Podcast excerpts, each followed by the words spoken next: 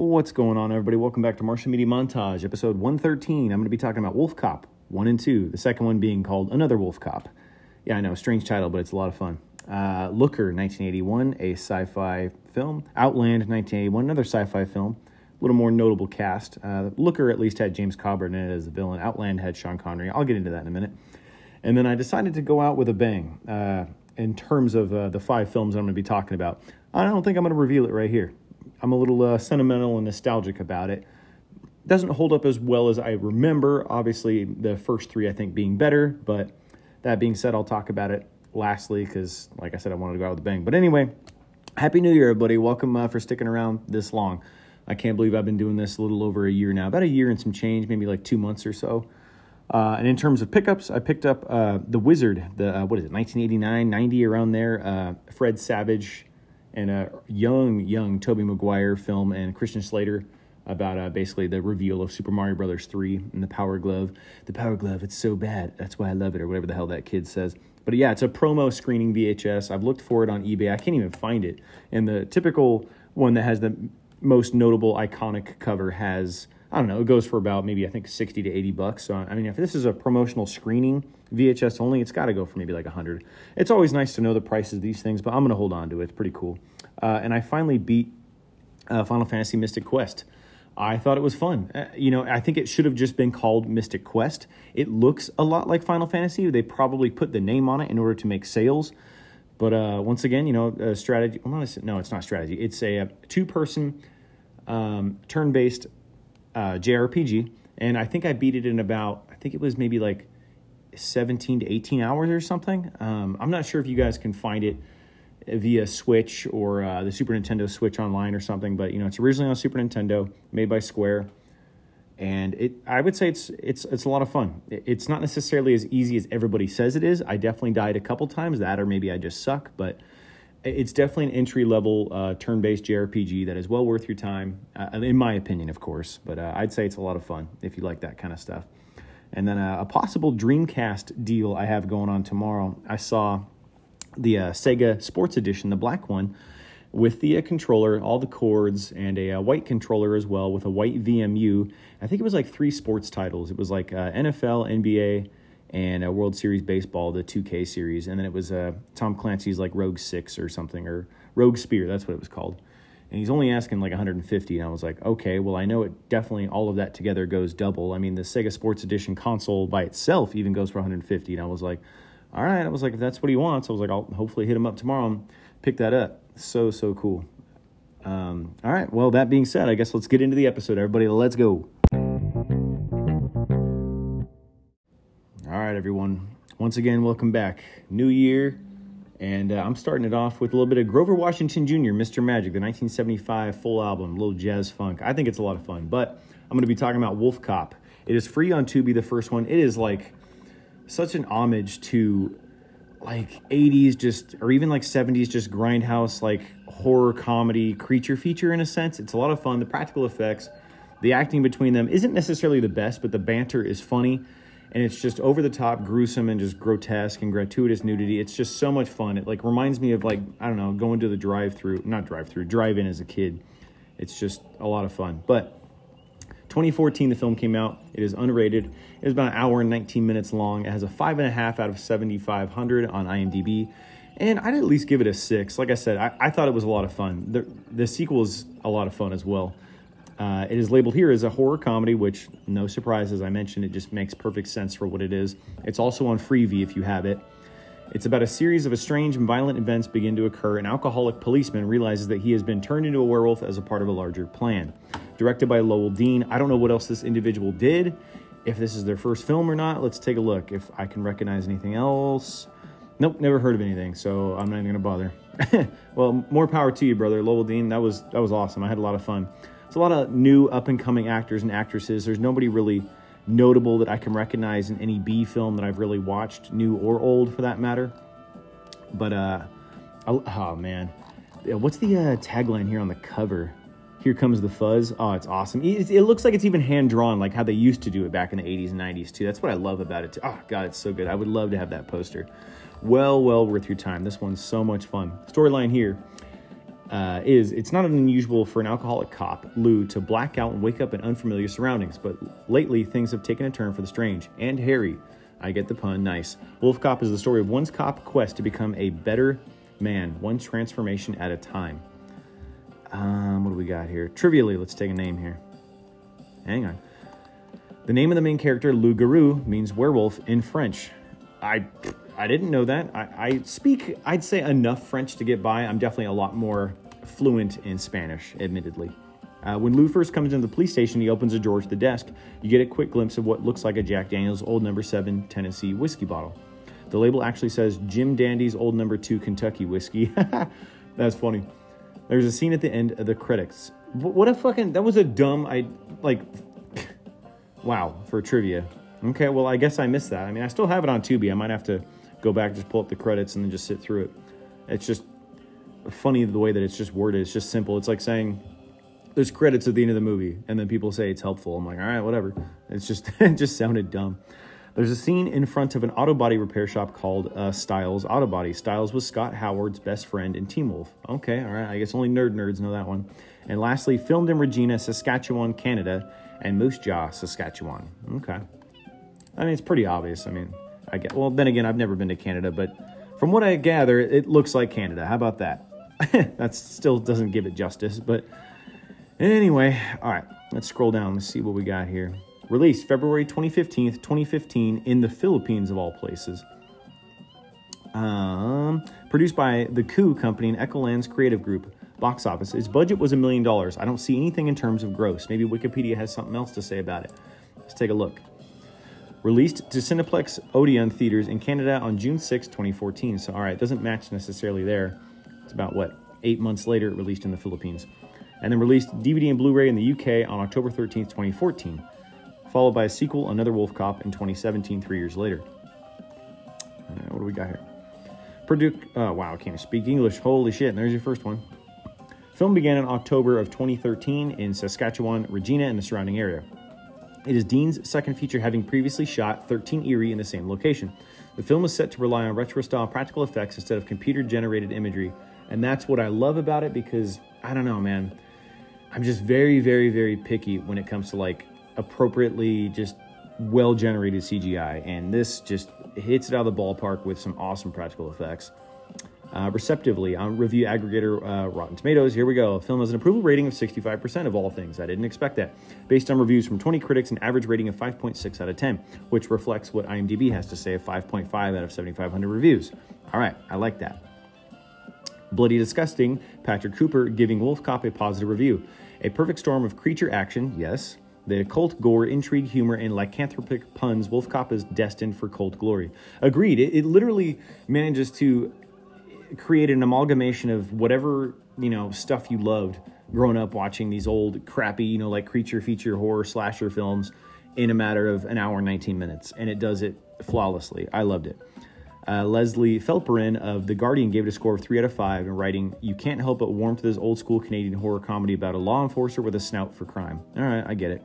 Craig Anderson of Fangoria read it 4 out of 5 stars, that is, writing, While Wolf Cop does tend to overreach and too often falls back on its predictable buddy cop formula slapstick shtick, it's still plenty of fun. Yes, agreed. Uh, what do we got here? Uh, a couple more. Conversely, Bruce DeMar of the Toronto Star giving the film a one and a half out of four. Eh, fuck off. Asserting that its humor never rises beyond the French pun used for Fafard's character. Yeah, you can. Yeah, whatever. What else we got here? Uh, Wolf Cop, for now, summarized that the film, thus aiming for so bad that it's good status, the derivative effort gets stuck in moderately bad. I disagree. And I'm not going to get into the uh, sequel just yet because I'm about to talk to it right now. dude, the fucking, oh, dude, the cover is awesome. It's so, rem- okay, another Wolf Cop. The tagline here is the hairy arm of the law. I love how the front cover is literally a pun to uh, Stallone's Cobra. It's awesome. Uh, what's the tagline at the top? Sequels are a disease, meet the cure. That's awesome. It has a 5.3 out of 1700 reviews. I'd still give this one a 6 too. It's like just as gruesome, if not more so. And, you know, it's a little far fetched, over the top. Uh, there's definitely Kevin Smith is in this one, which is really cool. I mean, clearly he's a fan and he was in it for a very short period, but still really, really cool. Uh, labeled here as comedy, fantasy, horror, which I suppose the first one could have uh, had that tag along as well in terms of genre.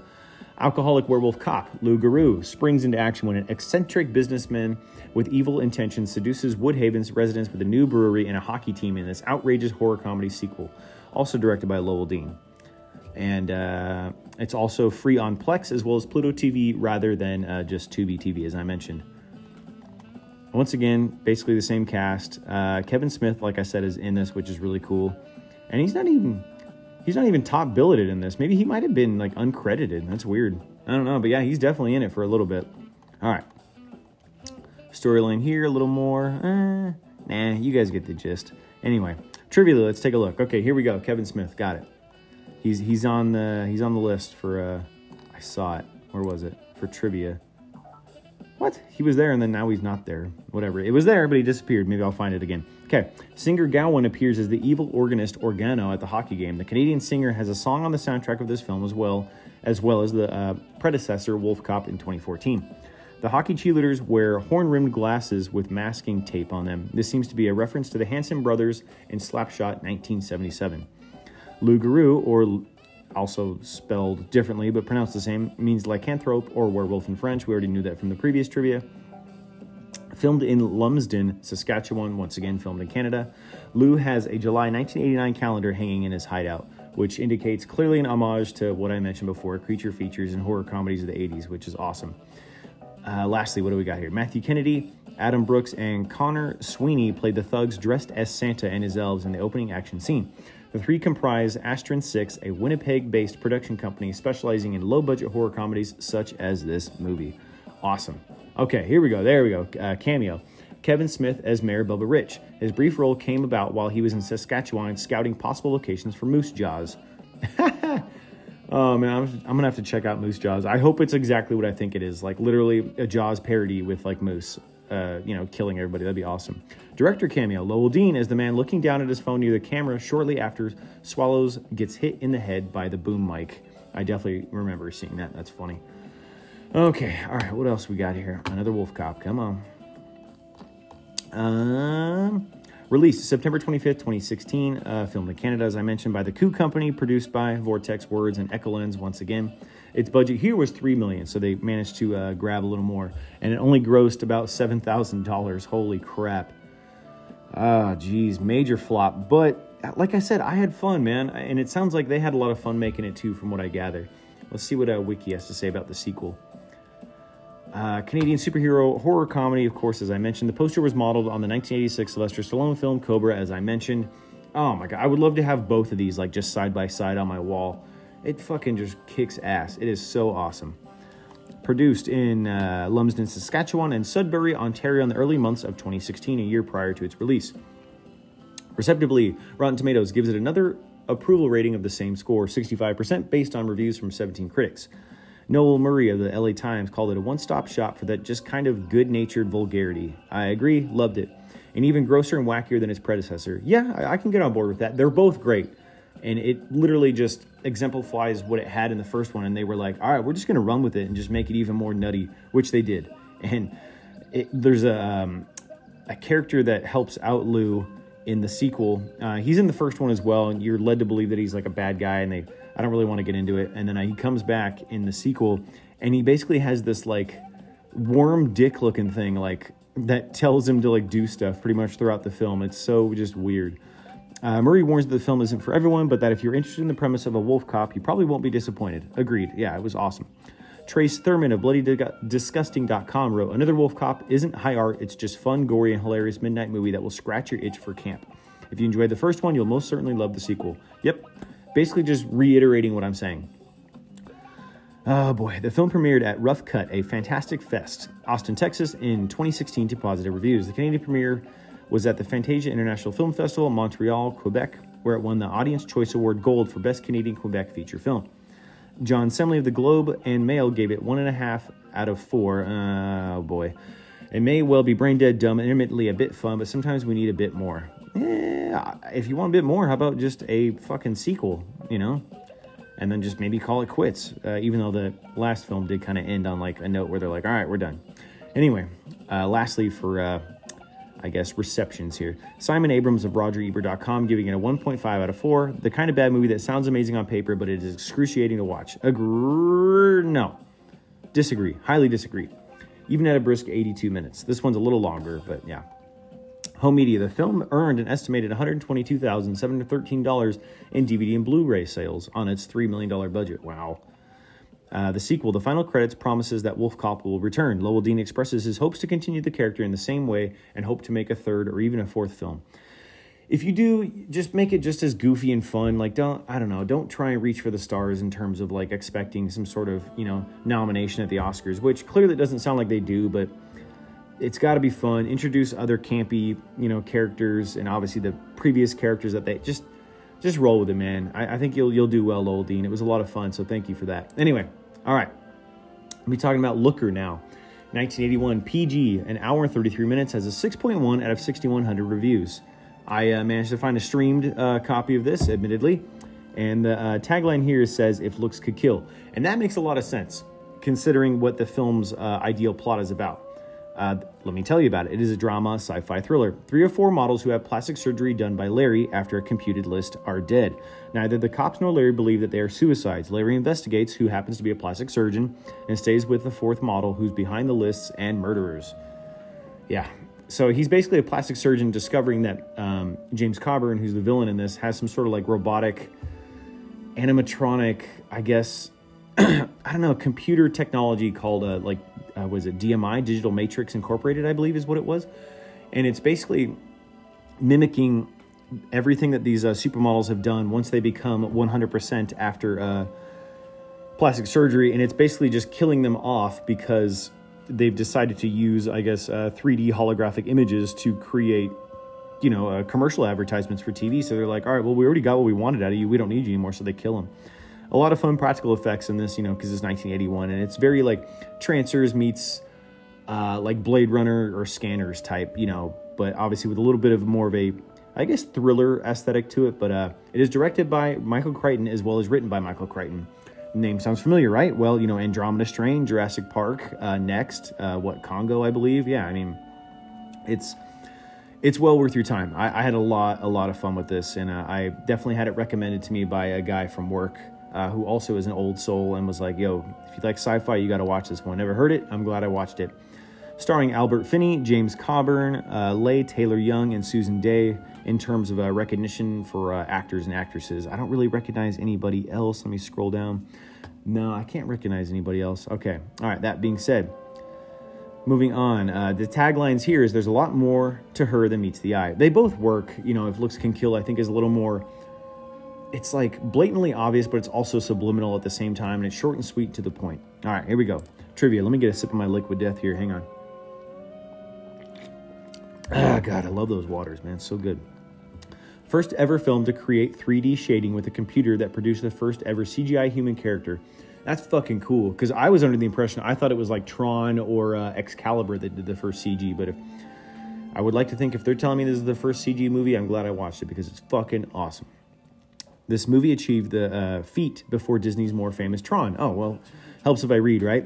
Tron in 1982. Hang on a second. Let me skip over the uh, commercial here. All right, back to Grover Washington.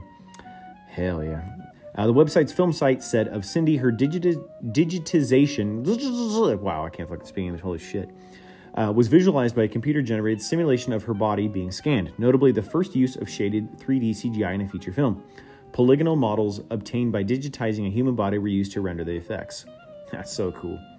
In the early 80s, Albert Finney, the main protagonist as Larry, the uh, uh, plastic surgeon, was in such high demand that he made nine films in three years. In fact, he ended his work on this movie on Friday and went to work on a movie, Shoot the Moon, in 82 the following Monday. Wow. Literally had the weekend to, you know, get some fucking food and was like, all right, back to work. Well, you know, hey, I guess you got to pay the bills, right? Anyway, Michael Crichton managed to predict a future technology, CGI, with this film, but put to more sinister applications, right? Crichton was always a skeptic about new technologies. CGI would later bring dinosaurs to his life in one of his most successful stories, Jurassic Park 1993, 12 years later, right? Understood. I mean, that was pretty blatantly obvious. But anyway, uh, writer director Michael Crichton once said of this film Television commercials are already manipulative. That's exactly what they're supposed to do. I don't consider that kind of manipulation evil, but what would happen if someone with a bit more scientific knowledge began tampering with commercials? Okay, all right, yeah, why not? Uh, Kim Carnes, lastly, recorded her own version of the theme song on her album Voyeur in 82. The title song in the movie was performed by Sue Saad. Okay. All right, let's get back to uh, what else I got here budgetary and production value and so forth. All right. Released October 30th, 1981. Uh, happy Halloween, everybody, back then. Also known as Kein Mord von der Stang. Clearly German for, I'm guessing, the same thing. I really don't know.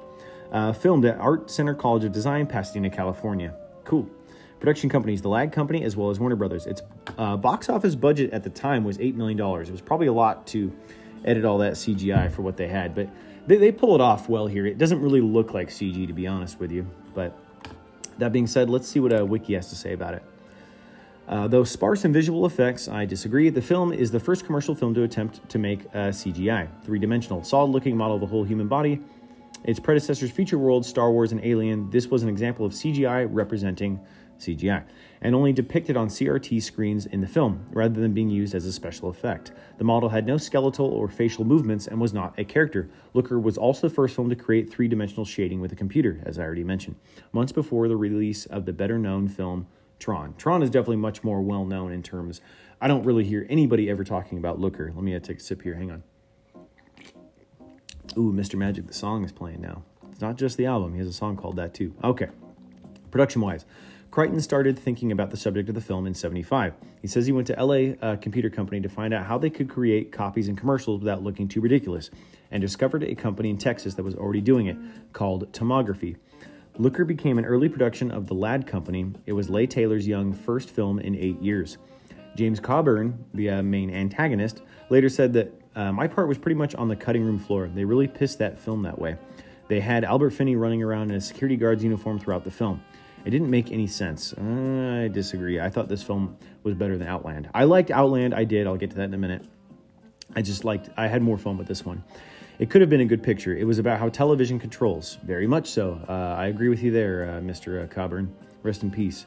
It was about how commercials manipulate people to buy products, politicians, whatever. But they cut the film up for a television print. I don't know why they did that. They spent some bread on this picture too. It was a 12 million production. Well, I have 8 million on IMDb, so how about we meet in the middle and we'll go, uh, we'll say 10. Sure, why not? That's not much today, but back then it was a pretty big budget. Agreed. Receptively, Looker was poorly received by critics, particularly the film historian Leonard Maltin. An intriguing premise is mishandled. The result is illogical and boring. I disagree. Even Albert Finney cannot save this turkey. Okay, basically picture like it's a sci-fi thriller version of uh, Halloween 3 Season of the Witch. I mean, I can talk horror like I usually do. It's my favorite, but uh because it should have just been called Season of the Witch, if, the, if you ask me. But it's like that, where they manipulate via through you know TV advertisement and try and control. I mean, like what Season of the Witch was doing, they were trying to control with Halloween costumes, you know. But it's basically, it's almost kind of the same concept. But anyway, uh, the film holds a 32% rating on Rotten Tomatoes based on 22 reviews. It was not a success at the box office. And that's all I got on Looker. But uh, I, I still recommend it. I, I would say it's a lot of fun and well worth your time. Okay, Outland, 1981, rated R, an hour and 49 minutes, has a 6.6 out of 32,000 reviews. And I would give it that as well. It had practical effects and very, uh, like, matte painting type uh, effects for the time, considering, you know, what, four years prior, Star Wars Episode 4, New Hope, you know, came out, and uh, definitely utilized a lot of matte painting as well. This one was, this one was good too. Uh, I just, like I said, I had more fun with um, Looker. But anyway, Let's see what the uh, tagline here on this cover is. On Jupiter's moon, he's the only law. Yeah, yeah. I, I, short and sweet and to the point. Yeah, he's he's a cop on Jupiter's moon. Anyway, it is an action crime sci-fi. I'd even throw eh, light thriller in there. Why not? A federal marshal, uh, Sean Connery's character, stationed at a mining colony on the Jupiter moon of Io, uncovers a drug smuggling conspiracy. He gets no help from the workers or authorities when he finds himself marked for murder, which he did not murder anybody at all directed by Peter Hyams. I definitely know the name. Let's see who what what else he did here. Hang on. Uh, Time Cop, hell yeah. Uh, 2010, the year we make contact. Okay, and he did The Relic. Okay, so he's definitely known. I just didn't recognize the name. I mean, I feel like I recognize the name. I just didn't recognize his work. How about that? That's a better statement. All right. Back to business here. Okay, casted Sean Connery, as I mentioned. Uh, Frances Sternhagen plays Dr. Marion Lazarus. Um, Peter Boyle is in this. He's the, uh, I guess, the main guy on uh, IO who's kind of, I guess, behind the scenes doing like uh, the drug smuggling, kind of like the, you know, the kingpin, I guess, more or less, if you will, is how I would view him. I'm trying to think who else is in this worth mentioning. I don't recognize any other names, but uh, yeah, it's it's still fun. I would recommend it highly. Uh, let's see what the storyline here is. Uh, Marshall O'Neill's assigned to a mining colony in Io, one of Jupiter's moons. He soon encounters miners who are dying due to an, a use of an illegal amphetamine. And that amphetamine, if you take it, and then within a year, I think uh, you die, more or less, is what I think the premise was about. O'Neill follows the trail, and now O'Neill must watch his back, and now he's their target because he's obviously ridding the colony of drugs and that's how uh, Peter Boyle's character is essentially making money, and he doesn't like that. So I get it. Uh, the other tagline here is on Jupiter's moon, something deadly is happening. Both work, if you ask me. All right, trivially, let's see what we got here. Okay, writer director Pierre, Pierre, yeah, Pierre, Pierre, no, Peter, Pedro, yeah, whatever. Peter Hyams handled the cinematography for most of the film, while Steven Goldblatt usually worked when there was something Hyams did not know how to do. Goldblatt was misleadingly hired by Hyams, who really wanted to stand aside and do nothing, and to use him as a scapegoat for the Ladd Company in case anything went wrong while using the new Introvision process. He was furious at being lied to and wouldn't have taken the job if he'd known Hyams' intentions at the outset, but stayed on. excuse me, that's my dogs too. Oh, it's got to be the carbonated water. Excuse me. Okay. But stayed on in order to learn how to use Introvision because he's a young cinematographer with a sole prior feature credit. Quitting the movie could have ruined his career. It is the only one of his movies whose rap party he skipped. Well, he's bitter and he has every right to be. I, I get it. Uh, Sean Connery lost a major extended cameo role in Chariots of Fire in 81 because this movie went over schedule. Oh, wow. I didn't even know he was going to be in that film. And I want to say I watched it and it's overrated if you ask me one of the few movies to be released theatrically with the Megasound system format. Megasound was a movie theater sound system created by the Warner Brothers in the early 80s. Well, it makes sense because this came out in 81. It was used to enhance the premiere engagements of the handful of Warner Brothers films. Theater equipped for Megasound had additional speakers mounted on the left, right, and rear walls of the auditorium. Uh, selected soundtrack events with low frequency content, thuds, crashes, explosions, etc., were directed to these speakers at very high volume, creating a visceral, visceral, excuse me, effect intended to thrill the audience. The script was directly inspired by Gary Cooper classic Gary Cooper. The original title was going to be called just IO instead of Outland, but Hyams was persuaded to change the title by an executive from the Ladd Company following a demonstration on random people, which showed that many would read the title as number 10. Yeah, I yeah, I, I can agree with that. So they changed it.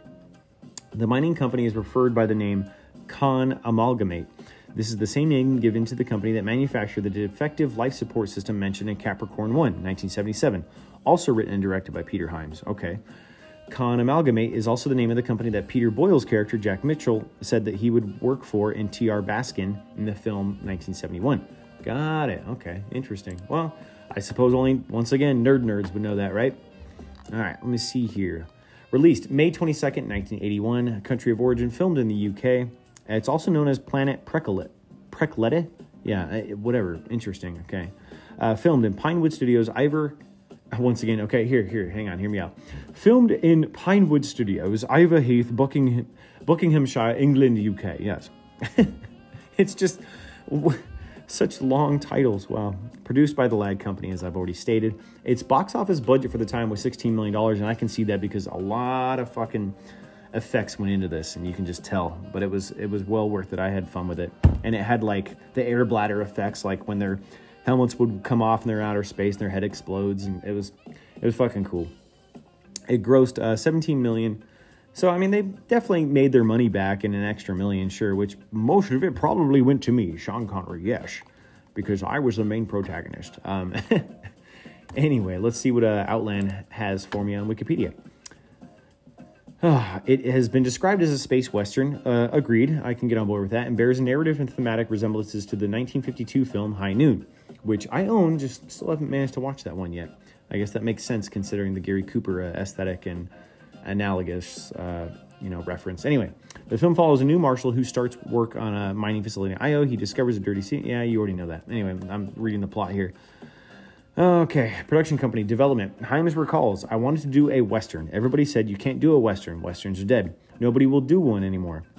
I remember thinking it was a weird thing that this genre had endured for so long but was just gone out of nowhere. I woke up and came to the conclusion, obviously after other people, that it was actually alive and well, but in outer space. I wanted to make a film about the frontier, not the wonder of it or the glamour of it. I wanted to do something about Dodge City and how hard life was. I wrote it and by great fortune, Sean Connery wanted to do it. Now, how many chances do you get to work with Sean Connery? Yeah, yeah, yeah. Okay, that works. Developed at Universal by Hyams and producer Richard Roth. Universal turned it down then, and Roth, who had developed a deal at 20th Century Fox under Alan Ladd Jr., took the project to Ladd's new company, the, the Ladd Company. Outland was filmed at Pinewood Studios with an initial budget of 12 million. So they're telling me it was at 16. We'll meet in the middle. I don't know, 13. No, we'll go 14. Yeah, 14. Sure, why not? Because it clearly doesn't match compared to what IMDb is telling me. Uh, IO was the original, uh, obviously, title for the film, and they were confusing considering people would read it as 10. But post production for the film was completed in February of 81, and they changed it, the title, in uh, May of 80. Got it. Okay.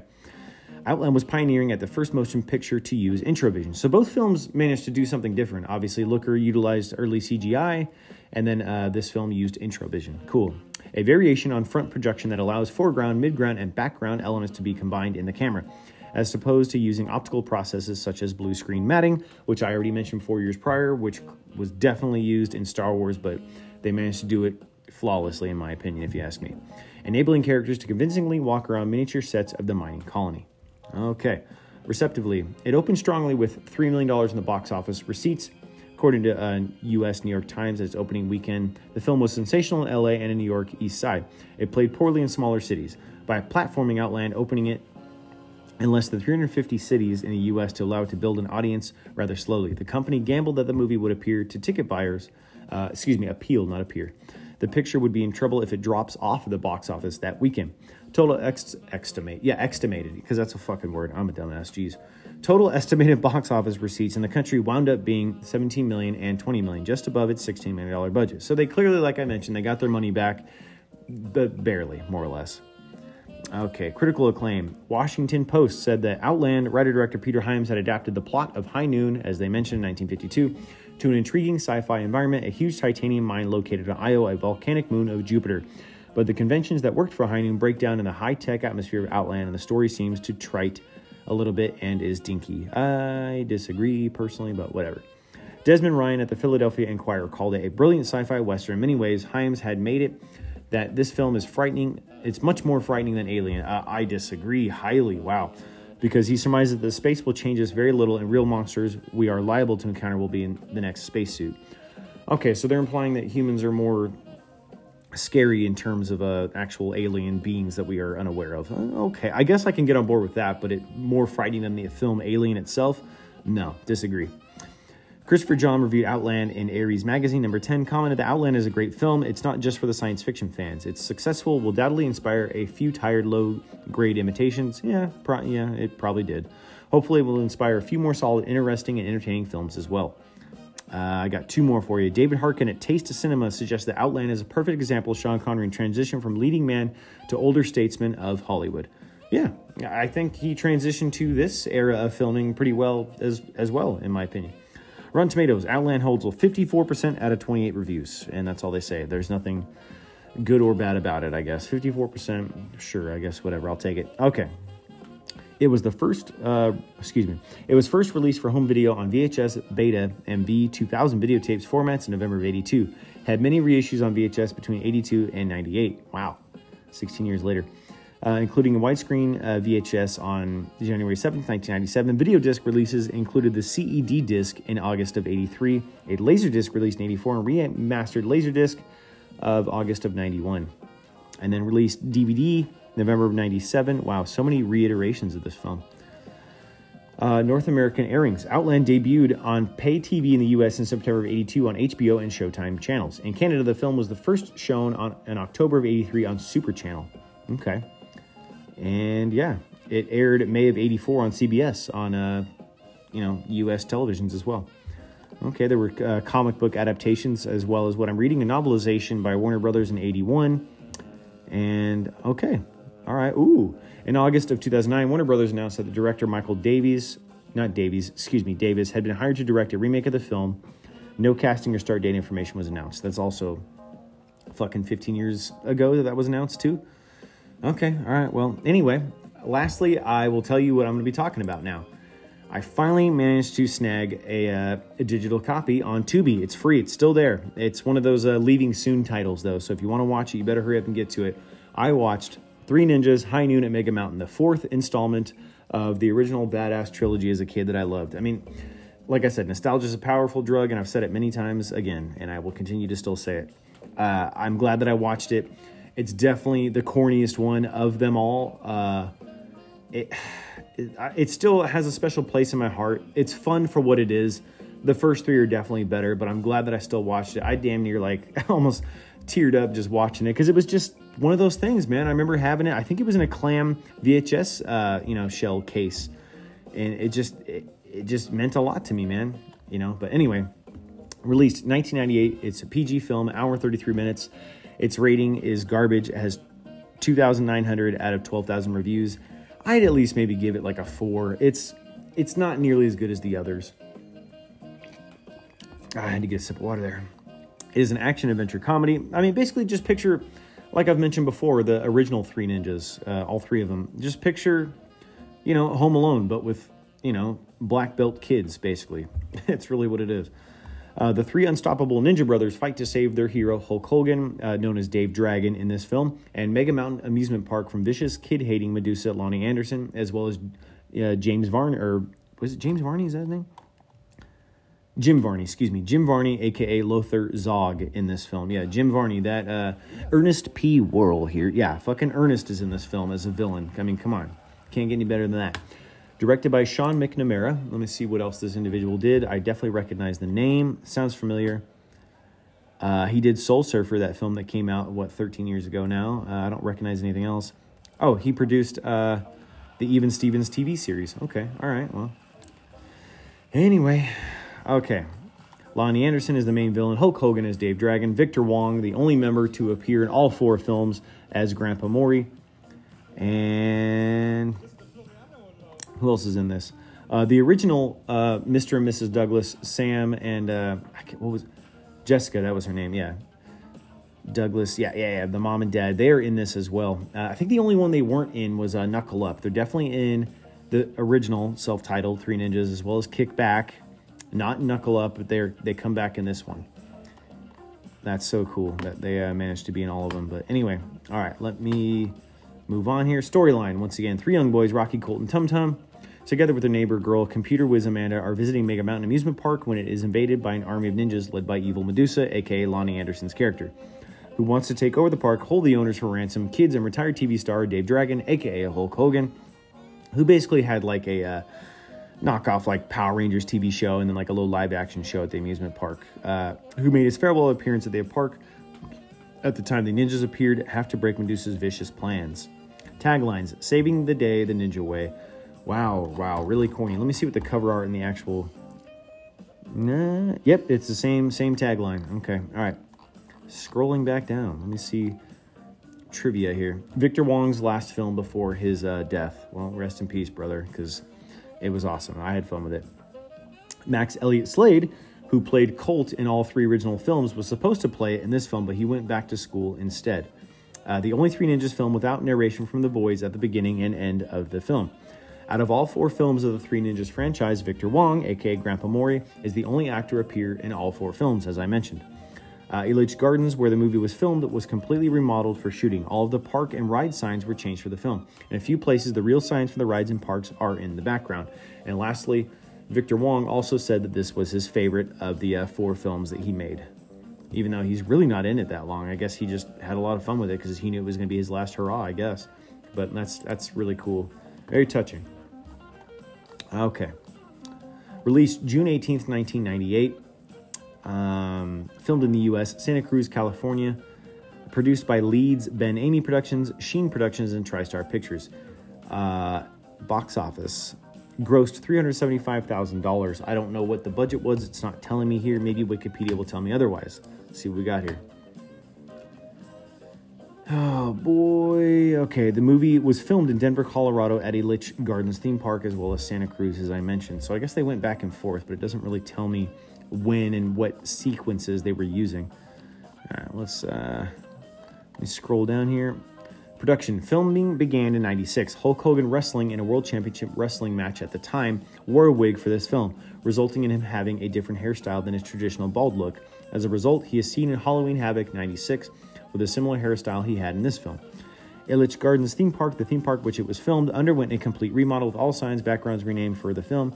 However, there are a few times that there are scenes in the background. As I already mentioned, it's the same trivia that I already conveyed to you via IMDb. Uh, not much left here. Receptively, the film had a universally negative reviews and is generally considered to be the worst of the four films. I can agree with that, but it's still fun. If I were to choose, I would probably go in out of the four, I would probably go the original one. Fuck, man, I don't know, man. Kickback might be my favorite one, and then I would probably go the first one. Then I would go Knuckle Up, and then this one probably. So I would go because Knuckle Up, I believe, was filmed technically before Kickback, but came out after Kickback. So I would say, yeah, I would probably go kickback, the first one, and then knuckle up, and then this one. Yeah. So what is that? I guess so three, one, no, two, one, three, four is how I would probably watch them. Anyway. Uh, the film universally negative reviews, generally considered to be the worst, as I mentioned. On Rotten Tomatoes, the film has an approval rating of 0% based on seven reviews. Wow. Holy crap. Metacritic giving it 44 out of 100, indicating mixed or average reviews. Uh, I, I can agree with where they're coming from, but it, it's still fun for what it is. Uh, Joe Leydon of Variety wrote, Only small children with limited attention spans will be impressed by the lackluster kung foolishness. Anita Gates of the New York Times said that things are sad when Hulk Hogan gives the most touching performance in the film. He does. He's very much like almost like their dad, who I don't know. I guess is kicking ass with them more or less. Gates calls the film interminably boring. Yeah, but concedes it is possible young children might enjoy it. The film was later released in a trilogy set along with the second and third films in the franchise. It has seen a nostalgic revival. Simon of the Mighty 90s called it the most 90s movie you can watch. Uh, I could probably put it maybe in like top 10 or top 20, sure, but I mean, in terms of it being the most 90s movie, and if you're telling me that's your number one, then no, I can't agree with that also stating it had the most complex and impressive fight scenes of the franchise. Uh, they are rather in, intricate and impressive for what they are able to achieve with what they had. Um, I really feel like, in terms of fighting, some of the stuff I saw in Knuckle Up, I feel like really gets overlooked a lot.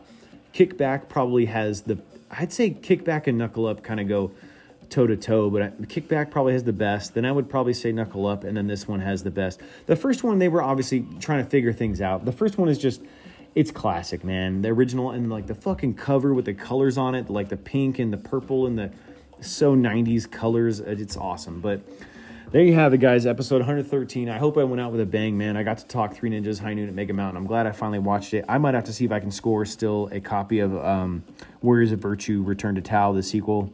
It seems like the only way I'm going to be able to find it is if I rent it via Amazon. I think it's only like three bucks. But that being said, I talked five movies. My recent pickup, Wizard VHS. I'm going to hopefully pick up that Dreamcast tomorrow. And then I beat uh, Final Fantasy Mystic Quest on Super Nintendo.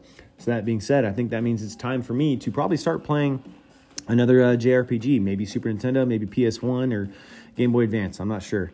Uh, oh, I also forgot to mention I was playing uh, the new Donkey Kong. Well, the newest Donkey Kong, uh, Tropical Freeze. A buddy of mine sold it to me on uh, Switch. He had the little uh, cartridge, and I picked it up. And man, if you like OG Donkey Kong with like up to date graphics, that's really what it is. It's a lot of fun. It's like Donkey Kong Country on steroids. But there you have it, episode 113, guys. I talked the movies, pickups, games I was playing, and so forth. Uh, enjoy the rest of your weekend. Happy New Year, everyone. As always, thank you for the love and support. Good night, everybody.